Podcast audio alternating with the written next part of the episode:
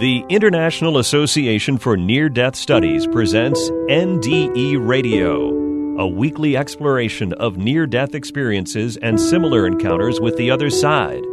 Now, here's your host, Lee Witting. Welcome to NDE Radio. I'm your host, Lee Witting. Our guest today, Patricia Wheeler, retired after 38 years teaching parochial school third graders in the suburb of Seattle, Washington. Patty has experienced spiritually transformative experiences all of her life.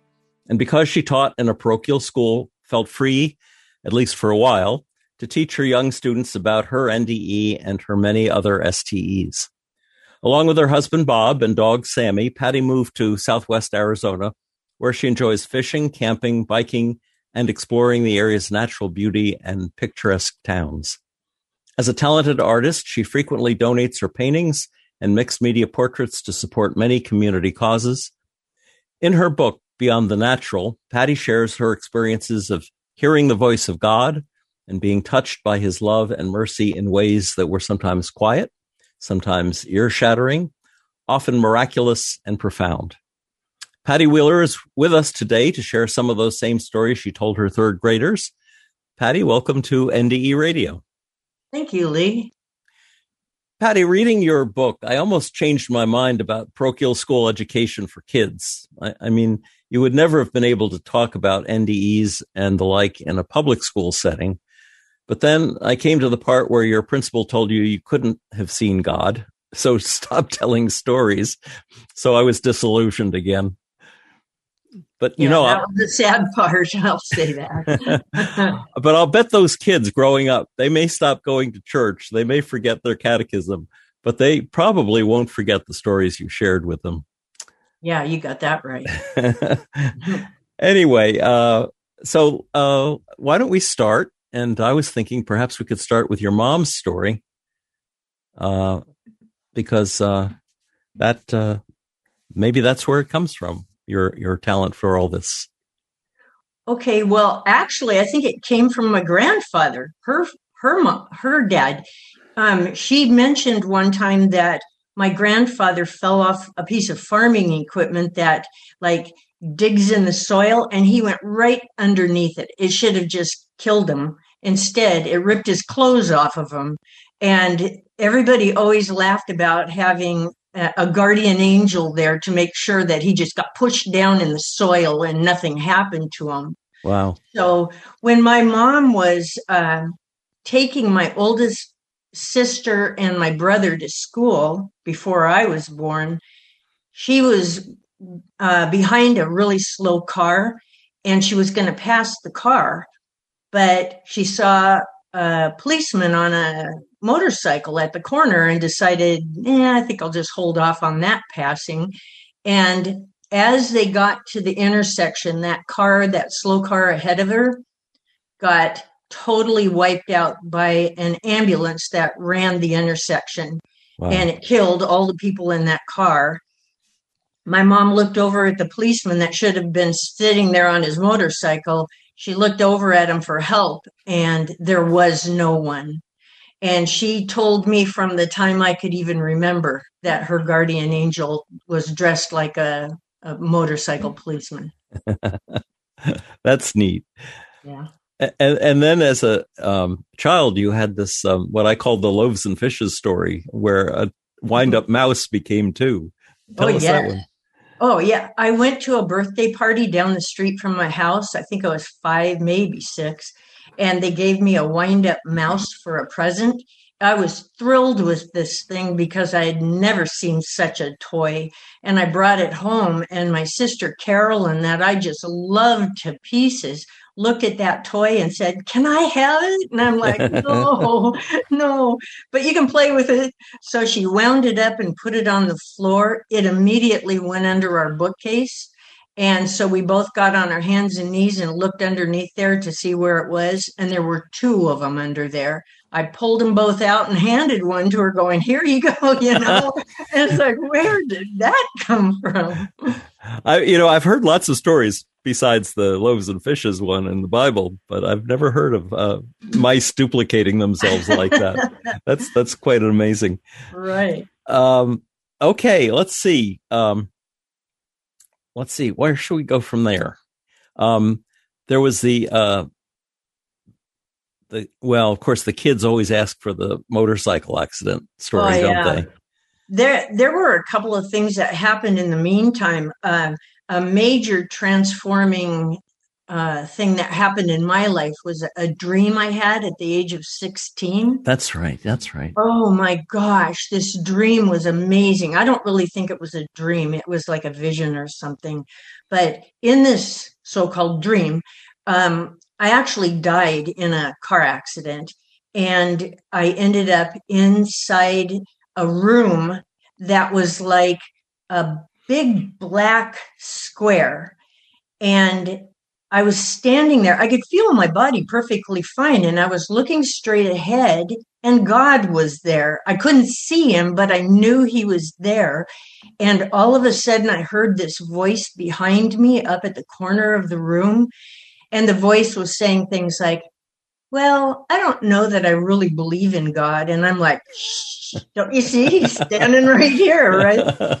And then it happened again, you know, like, I don't know if I really believe in God. You know, it's kind of hard to understand. I'm like, Shh, don't you see him? He's right here, you know? The third time that this voice said, well, you know, whatever, I'm like, I turn around and I go, quit saying that. Don't you see he's right here? And then all of a sudden, I realized that voice was my voice. I was so ashamed. I just fell flat on my face in front of God because I was just, I was ashamed that I could have ever thought those things because I had been thinking them when I woke up, it's like, man, I'm writing this thing down. I never want to forget that dream. well, I'll just let you go on with the sequence of, of the stories okay. as you remember them. Right. I had uh, an amazing thing happen with my friend Becky. We got in the car and we were on our way to a park with her little brother Jerry and as we're driving along, I was driving way too fast, like my mom probably taught me. And uh, as I and I'm driving along, I realize everybody is stopped, and it's like, uh oh, now I can't stop. I'm going way too fast. All the cars on my right backed up. Cars in front of me stopped. The only option is getting over on the left side of the road where it's like a half of a width of a car. And it's like, okay, that's my only option here. So I got over there and I'm fitting. I'm driving and I'm fitting. I'm not touching anything, which was great because that was my mom and dad's car. And all of a sudden, I see this big cement block ahead of us with a light pole coming out of it. And it's like, no matter what, I am going to hit that because there was no way out of it now. So as I'm approaching it, all of a sudden it's behind me. It's like, oh, what just happened there? I pull into the lane of traffic and I look in my rearview mirror because there was a truck that had left space in front of him, and that's what I got into. So when I looked behind me, I saw the guy in the truck and he was pale. Oh my gosh, I know he saw it. I didn't see it. Mm. It was there, it was gone. And I drove all the way to the park and got out of the car sat down on the the the curb. Becky came and sat by me with her little brother, and I said to her, "Did we go through that cement block?" And she said, "We must have," because she didn't see it either. It was there and it was gone. we should have all died on that one for sure. Yeah. Then after that, I think that was when I had an out of body experience. I went to the dentist and I had gotten too much uh, laughing gas. and it wasn't the dentist's fault. I was saying, "Give me a little more," you know, and and he gave me a little more, and it was a little too much more. Next thing I knew, I was floating up out of the dentist chair, and I was laying right below those like asbestos type tiles that have the holes in them. Mm-hmm. Right, uh, like they were like an inch above my nose and I'm laying there looking at those things going, okay, now I better tell them to give me less gas. And when I did, I went right back down into my body. Hmm. So, But then after that is when I had the motorcycle story. Yeah. Uh, I had the motorcycle accident actually. Um, I had just gotten married three months pre, pre prior to that. And um, my husband really was involved with motorcycles since he was 16. So he wanted me to be excited about it. So at one point, he asked me if I wanted to drive the motorcycle the rest of the way home, which was like four blocks. So I didn't want to, really, I did not. But I really hate being labeled the prissy little girl. And so I'm like, sure, I'll drive that motorcycle the rest of the way home. So we traded places, went down two blocks and turned the corner onto our own block. And there were all of our friends playing baseball at the corner. So Bob's waving at all these guys. And I'm noticing that there's a parked car on the side of the street. And I know that if I don't do something, I'm going to hit it. So I decided I'm not going to lean to go around it. I'm just going to stop. But I didn't know how to stop because I hadn't had any experience. So I went down on the handlebars instead of up and down guns the engine. And I was about 30 feet away at that point. So however fast you can go in 30 feet is how fast I was going when I hit the parked car. So my legs hit the bumper, but I don't remember it. And so I like woke up in the air thinking, oh no, as I'm flying over the top of the car. And then all of a sudden I'm waking up laying in the street. So I don't remember impact on either side. Hmm. Um, Bob got up, asked me if I was okay. I thought I was. I was going to get up. No, broken leg. But the doctor at the hospital told me that it was more than a broken leg. He told me I was bleeding to death mm-hmm. and that my leg looked like a watermelon that you drop in the street. And when it pops open, straw jumps out because my leg was shattered. Oh. Yeah. So, anyway, when they took me or when they were taking me in the ambulance to the hospital, there were only two people in the ambulance with me the driver and the guy in the back. And the guy in the back was cool. He was trying to keep me from being upset. So he and I chatted. When we got there, the driver went around and opened the door for us to go in, and somebody was holding my hand. It's like, I didn't know there was a third person in here. Who's that? You know, they let go of my hand, but their hand had to be like an inch away from me. And I turned to look to see who it was. Nobody. It's like, okay, hmm. well, I don't have time to stop and think about that one. Into the hospital I went. Eventually, they get me into the operating room. So I'm laying under the big light and I'm talking to the nurse. I'm just like, I'm, I think I just have a broken leg, no big deal all these doctors and nurses came in the room. I mean, the place was being filled with people. I couldn't believe it. And so, you know, I'm looking around the room and I'm seeing doctor, doctor, nurse, God, doctor, God. wait, wait, did I say God? and I look back at this person that I now think was an angel. And the reason being is because if it was Jesus, wouldn't he have brown curly hair and a beard and mustache? I mean, like serious. So this guy was you could see through him, but he was definitely there. Um, he had white wispy clothes on. He was he looked like he had to be hovering about a foot and a half off of the ground, even though I couldn't see his feet. He was looking up and over the doctor, watching the operation. This guy had a face like mine, you know, like it couldn't grow a beard or mustache. And his hair, I don't know what his hair was. It like totally didn't even impress me at all. Maybe real fine blonde, real fine white, whatever. Mm-hmm. Anyway, I wanted to see if his arms were working on me because I, I thought it was God and I thought his arms would be working on me. So I lifted my head up just slightly to look because I didn't want to see my icky leg. And I saw no arms. So I'm like, okay, when I was in school, they said God worked through doctors. Good enough. All right. Off to my hospital room I go. I wake up, it's still dark, so it's only just hours later. And the doctor said my leg would be deadened 16 to 24 hours.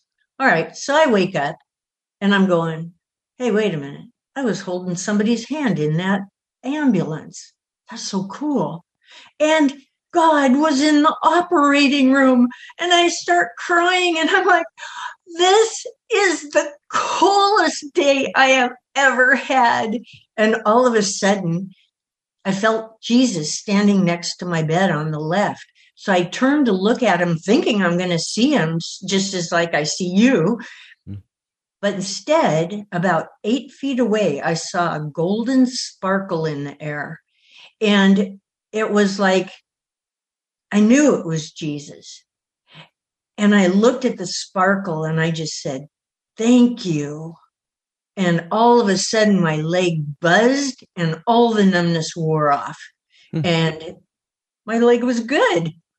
Okay. The next day or the day after, I don't know which, I had a headache that you wouldn't believe from landing headfirst in the street with a hmm. helmet, I'll add. Um, I had a head concussion. They gave me medicine, didn't work. So I had a pillow over my face and to cut out the light because the light was killing me. In comes the the hospital chaplain. It was a lady. She comes in asking me about my pillow and all that. So I'm like, let me tell you what just happened to me. And I tell her all these experiences on the way to the hospital and all that. And then she says, and the pillow pillow is over your face because because I have a head concussion and I had so I have a headache. She goes, "You want to pray?" Yes. So she she's holding my hand, going, "Okay, go ahead." And I'm like, "No, you go ahead." finally, finally, I'm like, "Okay, it looks like it's my job to do this." Dear God, please take away my headache. I mean, that was a really big prayer. And my headache was immediately gone. I did not expect that. I took the pillow off. Da-da, totally fine. Wow. So then let's see what else has happened to me. Oh, yes. Once I got home, um, you know, like I had seen Jesus, I'd seen an angel. I I had had experiences and I missed him badly. And I'd been praying that I could see him again, not happening. Hmm. But anyway, I had the flu like you wouldn't believe. I had been laying on the couch for a week and it was finally Friday. Bob comes home from work saying, Can I just go over to John's house? This is not going to be a fun night. I'm like, Okay, go. so he goes out the door and it seemed like just a few minutes later, here he comes back again. And I'm laying there with my my eyes closed, and he comes in, sits down on the end of the couch. He pats me on the leg, and I could feel like he, he really loved me when he was patting me on the leg. Not that he doesn't normally, but anyway, he pats me on the leg and he walks in the kitchen. And by this time, I'm listening to a science experiment on television, and I'm going, Hey, Bob, come here and look at this. It's really cool. Bob, come here, look at this. It's really cool. It's like, oh, come on. Bob, come here, look, it's really cool. It's like, arg, I hate that when you say it louder and louder and get no response. So I get up and I go in the kitchen, but he's not there. So I open up the door to the basement that we always called the dungeon because it was a scary place down there, and you never go to the dungeon without turning the light on. And the light was not on, so he wasn't in the dungeon. Okay, so the the sliding glass door in the back of the house was locked on the inside, so he hadn't gone out. I mean, like, where did he go? Back up, look at the bedroom? Nope. Extra bedroom? Nope. I, he was nowhere. So hmm. I got dressed, went over to John's house, drove over to John's house, knock on the door. John opens the door, and there's Bob sitting on the couch. Did you just come home? No. Somebody came in the house and touched me. I tell you, they were in our house. Lickety split. they looked through the house, and as they're looking through this house that had nobody in it, I recalled what just happened. Bob left. Whoever came in the house didn't use a key. They came through the door, They sat on the couch with me at the end. They touched me. They walked into the kitchen and disappeared, and I was well. So it's like, okay, that was either an angel or Jesus himself, but I mean that that certainly wasn't coincidence. and then after that, I I went to uh, uh, a prayer meeting, and while at the prayer meeting, uh, I had my eyes closed yet again. I need to learn to open my eyes. Uh, I was praising God, and this lady on the organ or the piano, whatever, she's playing along, and all of a sudden it sounded like harps, and I thought she had like a button that you press on the the instrument and it would change. And I thought, hey, how appropriate. So then, you know, the praise and worship part got over with. And now I open my eyes and this girl runs up front saying, there were angels all over the ceiling of this room playing harps and mm people are going i know i saw it i saw it and i'm like oh man all i had to do was open my eyes i heard them that's just not right so Anyway, then not long after that, I had a big experience with God the Father. Those of you that are watching me now, listen up. This is important. Okay, this is what happened. Bob and I, well, I won't start with that.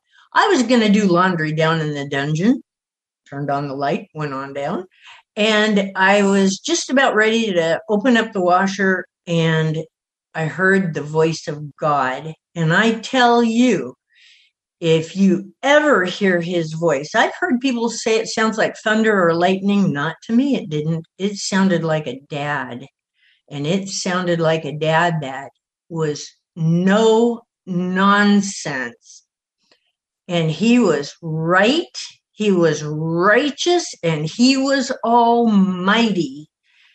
And he said one word to me to start with. He said, Stop.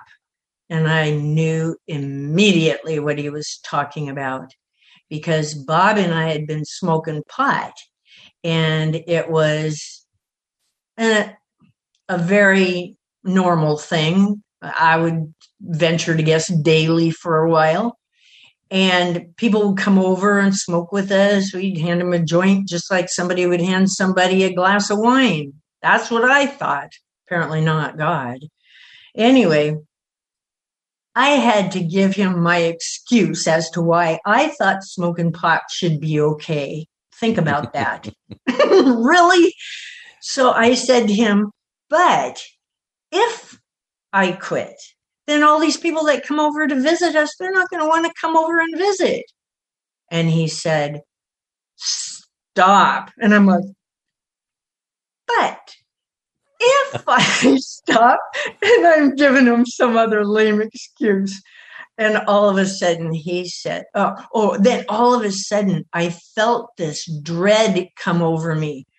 It was a serious dread, the dread of turning against God and it was like, I felt like if I were to die at that very second, I would have ended up in hell. Whether you believe in hell or not, that's what it felt like. And my head dropped down to the washer. And I said, What can I do to get rid of this feeling? And he said, Just stop. And I turned around and I said, Well, not what I say. I didn't say, Well, okay. I said, shoot, what did I say? I said something like, well, okay. Well, it wasn't okay. But anyway, it was an attitude. And it was like, really? I mean, like, I, that was God the Father. You don't attitude God the Father. So, anyway, the point of me telling this story isn't to say that you have to stop smoking pot or you're going to go to hell for smoking pot. That's not even the point. The point is if God the Father ever talks to you, do not have an attitude. So, because attitude gives you that feeling of dread, let me tell you. Mm. So, anyway, I have also had experiences with the icky side, the demonic side. And that all started when right before I was ready to go off to college, I had just the summer between high school and college. And so I didn't want to get a real job. So I went to a temporary type agency, a temp agency. And they put me in as a secretary at some catalog company. Well, while at the catalog company, they were going to sell rods and reels for fishing, but they didn't have a Xerox machine. And because back in those days, some do, some don't. And they were like, they had these little tiny pictures of these rods and reels, and they said, What are we going to do? I said, I'll draw them. I can draw. So they gave them to me, and I drew them the right size for their catalog company. And I was like happy because they were like the main thing in that magazine. So, like, I was real proud of myself for this thing. Then all of a sudden, oh, then this one day, this girl that was next to me in the room, she says to me, Hey, I know this lady who reads crystal balls. You want to go with me? And I'm like, Wow, that sounds great, you know? So I went home and told my mom about it. And my mom goes, Absolutely not. The Bible strictly forbids that kind of stuff. You are not going to be doing that. And I'm like, man. So I went back to work and I'm telling my friend, I'm like, well, maybe I will, maybe I won't. You know, I'm thinking, oh, I'm old enough to make my own decisions. We'll see about this one.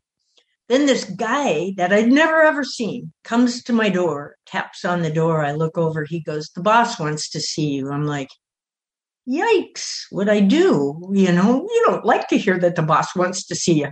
So I'm heading for the boss's office and I'm thinking, hey, maybe he thinks that my drawing was really great and he's going to say, thank you. That was really excellent. You know, I'm like, yeah.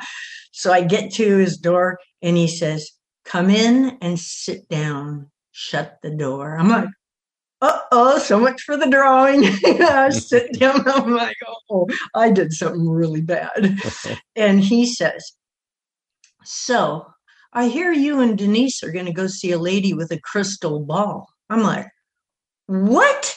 What does that have to do with anything? It's like, this is not work related. And he said, I just want to tell you, don't do it. He said, I did it one time and when I got home, there were scary faces laughing at me coming out of the ceiling.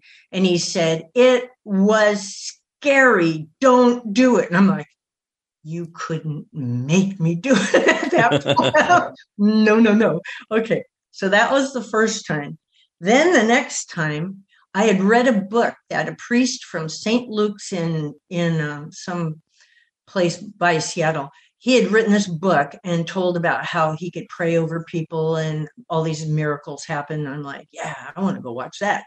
So I show up at his church after the mass. He says, the old building is across the street. If you want prayer, come on over. So this whole line of people go over, and I'm like following the crowd, you know. I get over there and I find just the right seat. So I'm like right up with him.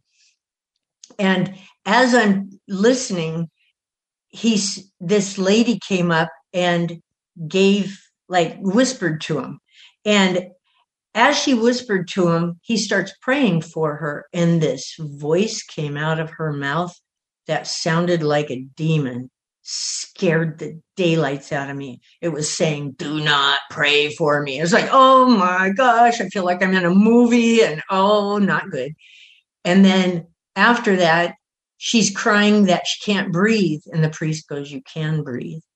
And then after that, she's like, That's not my voice telling you not to pray for me. He's like, I know. And so he told her to come and see him the next day because he didn't have time for an exorcism with all those people. So that was that. But then I went to my own church and I was at a prayer meeting there. And they put us in teams of two or three to pray for people. And I was in a team of two, this girl named Linda that I didn't even know. They put us in this big closet and had us pray over this lady. Don't you know her voice came out just like that demonic voice, scare me to pieces. And she prayed over that lady. And when we left, I said, Was that lady possessed? Oh, yeah, she said. So those are the, oh, I had one more. You want one more of those? Sure. All right. So my sister Carolyn and my husband Bob and I went to this place called Digby's where Bob and I had met. And um, it's a little pub. And we wanted to play pool. So Bob put a quarter on the table so that whoever was playing, whoever lost, would have to leave, and then Bob would take over. And Bob was good at pool, so he would win, and then the three of us would play. Well, so Carolyn and I are just biding our time, and we start talking to some guy who says, I used to have MS. And we're like, used to have it? He goes, Yeah, I was in a wheelchair and now I'm not. It was it was supernatural. And we're like, cool, you know, we're thinking, yay, God, you know. And so we start telling him all this cool stuff about us, you know, and all that. And he goes, no, actually, mine was a different kind of supernatural. I was in the wheelchair and I wanted to walk. So I made a pact with the devil that if he let me walk, that I would give him my soul. Oh my gosh, Lee, the whole pub turned cold. It was so cold that Bob turned to me. He wasn't in on the conversation. He turned to me and he goes, Let's get out of here. It's cold in here. And it's oh. like, Yeah, let's do it. We were out of there. Wow. So that was the end of any demonic stuff I ever had. I hate that side. We're all grateful for that. yeah.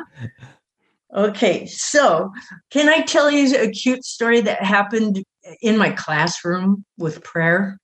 Yes.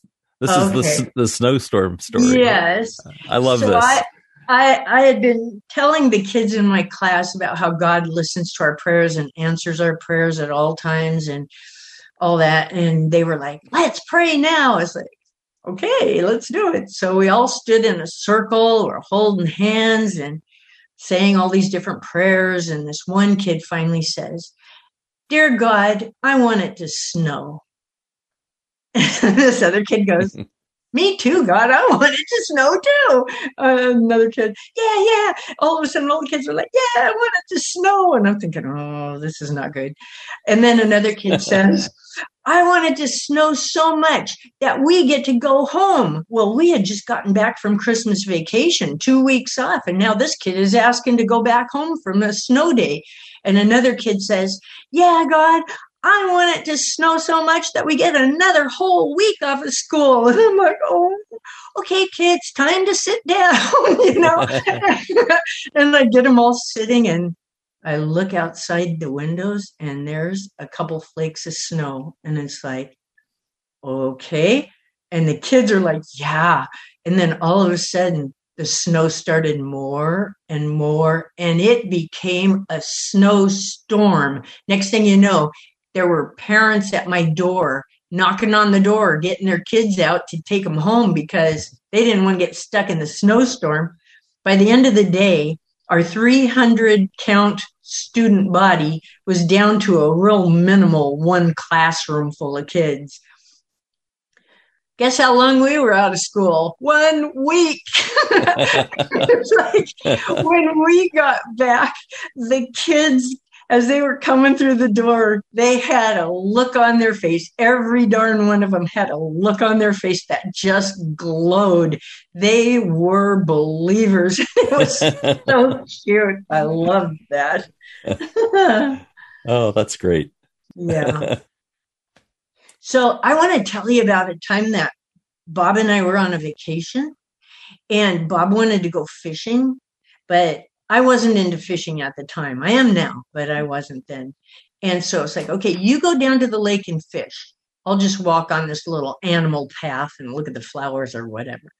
I'm walking along, and all of a sudden, just in a flash, I'll say a quarter of a flash, an eighth of a flash, less than an eighth of a flash, there was this knowledge that came to me that was knowing everything. And I mean everything.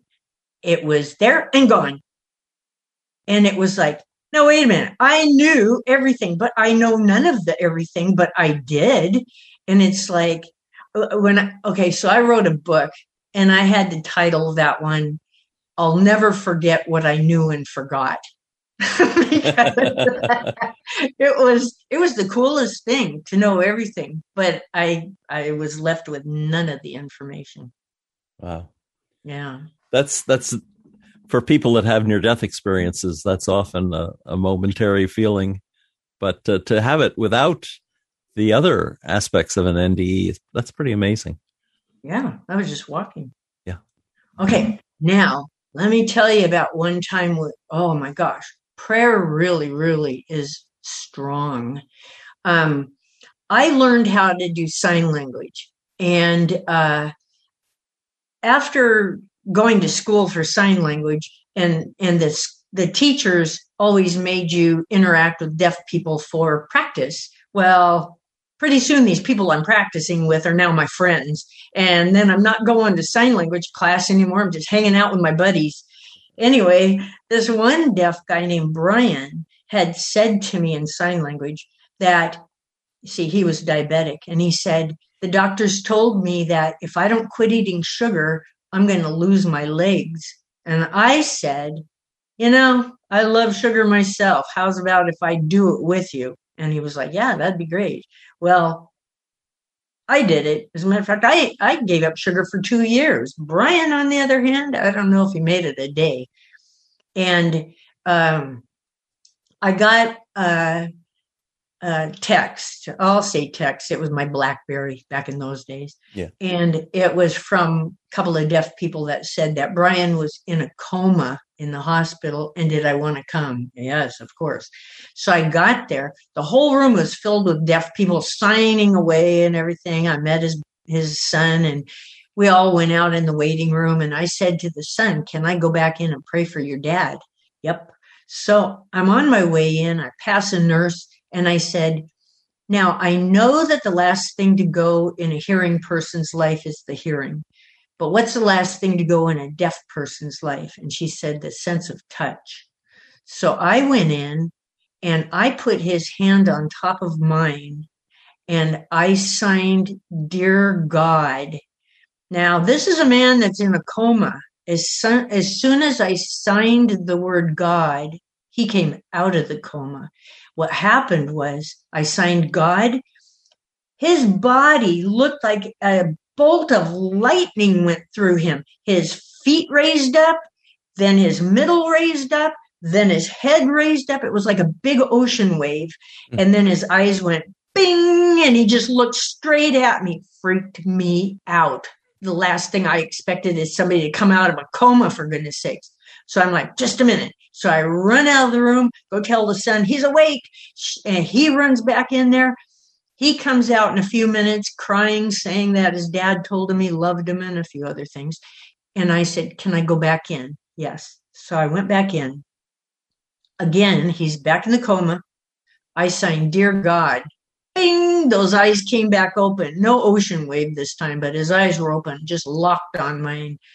And I, I knew he was a Christian, so I told him, It's okay to go you don't have to stick around. They had said that he would stick around for I two or more days. I don't know, two, three days um, until all of his organs shut down, and it was going to be painful. I don't know about being in a coma being painful, but regardless, uh, I told him just you know go ahead and go. You don't have to stick around.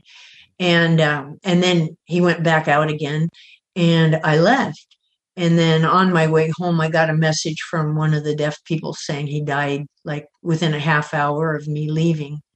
Well, the word got out to the to the um, chaplain or the pastor for the deaf people in in Renton, which is where the their hot, their church was, and uh, he contacted me and he said he had prayed for Brian the day before and nothing happened, but he didn't touch him either. And he said, I have never, ever heard of anybody coming out of a coma, going back in, coming back out, and going back in. Never heard of that. Mm. And it's like, yeah, I never thought about it, but that's what happened. So my my uh, advice to people that are listening to this story is people swear all the time They use the name Jesus without even thinking about it. They use the word God without thinking about it. But you know what? That word God took a guy in a coma and took him out of the coma. Please don't use those words unless you're praying or, you know, in, with reverence, because those are very powerful words. So I can tell you a couple more stories. Absolutely. all right. All right. So one time, uh, the Seattle area had lost power and it had snowed a whole lot. And Bob was off to work, but school was canceled. So I'm home in my cold house and it was 26 degrees outside. And I think it was 26 degrees in the house. I had my dog inside my shirt with me and all the clothes I could put on over it. and I'm sitting on the couch and I'm just so cold. All I could do is go, I'm cold because there was like, there was nobody to talk to. You couldn't watch TV. He couldn't even read. It was a little too dark in there. I mean, like there was nothing. And so it's like, man, I need a generator. So I went over to the phone book because back in those days, that's what you did. And, um, I called a few places looking for a generator and they said, yeah, good luck. Nobody has generators right now. And all of a sudden, the name Eagle Hardware was just like in big block letters right there in front of me. And I thought, well, I'm going to call Eagle Hardware. So I gave them a call. And uh, when they answered, I expected them to say Eagle Hardware, but they said, hello. I'm like, oh, I got the wrong number. Sorry. And this lady goes, what do you need? Um, no, she said, Who are you trying to call? I said, Eagle Hardware. What do you need? I said, I need a generator. I'm freezing over here. She says, I'll have my boss call you back. I'm like, okay. So I hang up the phone, and my prayer was just like this, Lee. I said, God, there's some guy out there that has a generator out in his garage that he's not using. I need it. Ring. Hello. This guy says to me, How'd you get my cell phone number? I said, mm, I misdialed. Sorry. And I, he goes, What do you need? I need a generator. I am freezing over here. He says, You know, I have a generator out in my garage that I'm not using. I can bring that over to you. I'm like, okay, God. So he brought it over, plugged me in, didn't take any money from me when he came to get it when I, when I didn't need it. I mean, it was perfect. Wow. And another time that almost like that same thing happened. Um, so my dad was 89 and he was in a like a retirement facility kind of thing, kind of a hospitally retirement thing. Anyway, he he got up during the night and fell and ended up with a bump on his on his forehead. The doctor comes in the next day and goes, "What happened?" And he goes, "I fell." And it's like, "You got up?" You know? "Yeah, I got up and I fell." "Why did you do that?" Well, because there was a turtle in the middle of the road and I was afraid somebody was going to hit him. And it's like, that was the last thing my dad ever said. Okay, after after he died and after the funeral and everything, it was now Easter. And it was the afternoon of Easter, and I'm out in my front yard just gardening around. Up my driveway walks this lady with her little boy. The little boy is holding a turtle. He's trying to hand it to me, as the mom says. There was a turtle in the middle of the road, and we were afraid somebody was going to hit it. So we thought we'd bring it to you to put in your lake. And I said, Oh, okay, you know, because we had a lake in the back. So I took the turtle, thank you, went and put the turtle in the back. And then um then when I went in the house, I told Bob, and Bob says, there was a turtle in the middle of the road and she was afraid somebody was going to hit it. Do those words ring a bell? And I went, oh, yes, they do. And I was like, Thank you, Dad. I don't know where the connection was, but the words were identical. Wow.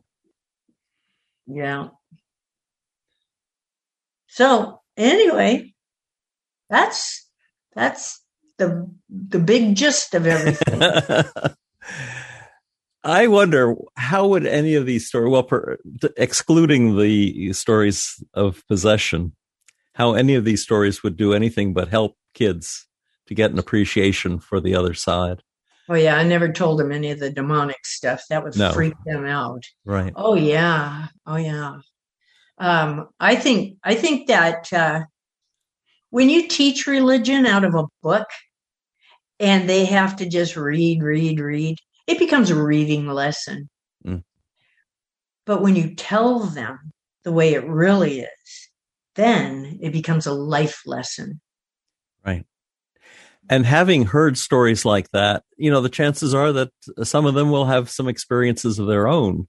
And rather than just discounting them as coincidence or, or whatever, right. to give, to give some spiritual weight to it, because I mean, if, if something really hits you the way these stories have hit you, it can be life changing.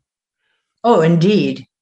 My life is not the same. I can't even imagine what my life would be like if God hadn't intervened all my life.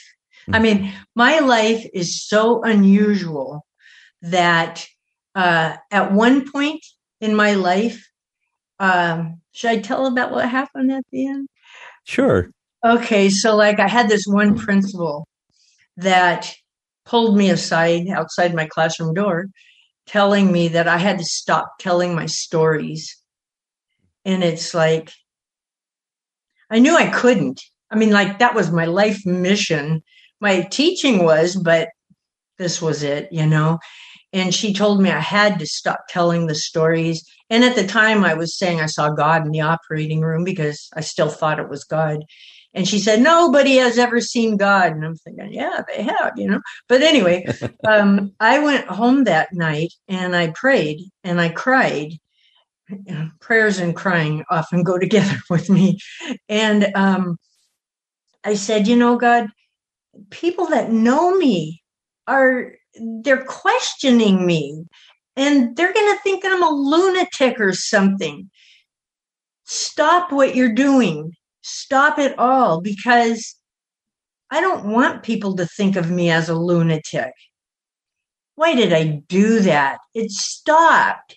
I mean, he's not going to override my will. I mean, like, yeah, things really do still happen. Not like that, though. And it's like, why didn't I say, Dear God, please wait for me to grow up and be more secure in myself, or wait until I don't have this job, or, you know, something. But no, I said to stop, and he did. Hmm. Yeah. Have you have you given any thought to how um, kids the age you were teaching? I mean, many families no longer go to church, and Correct. and or send their kids to Sunday school. How could these um, how could this extra dimension to our lives be given to them? How can how can they be taught?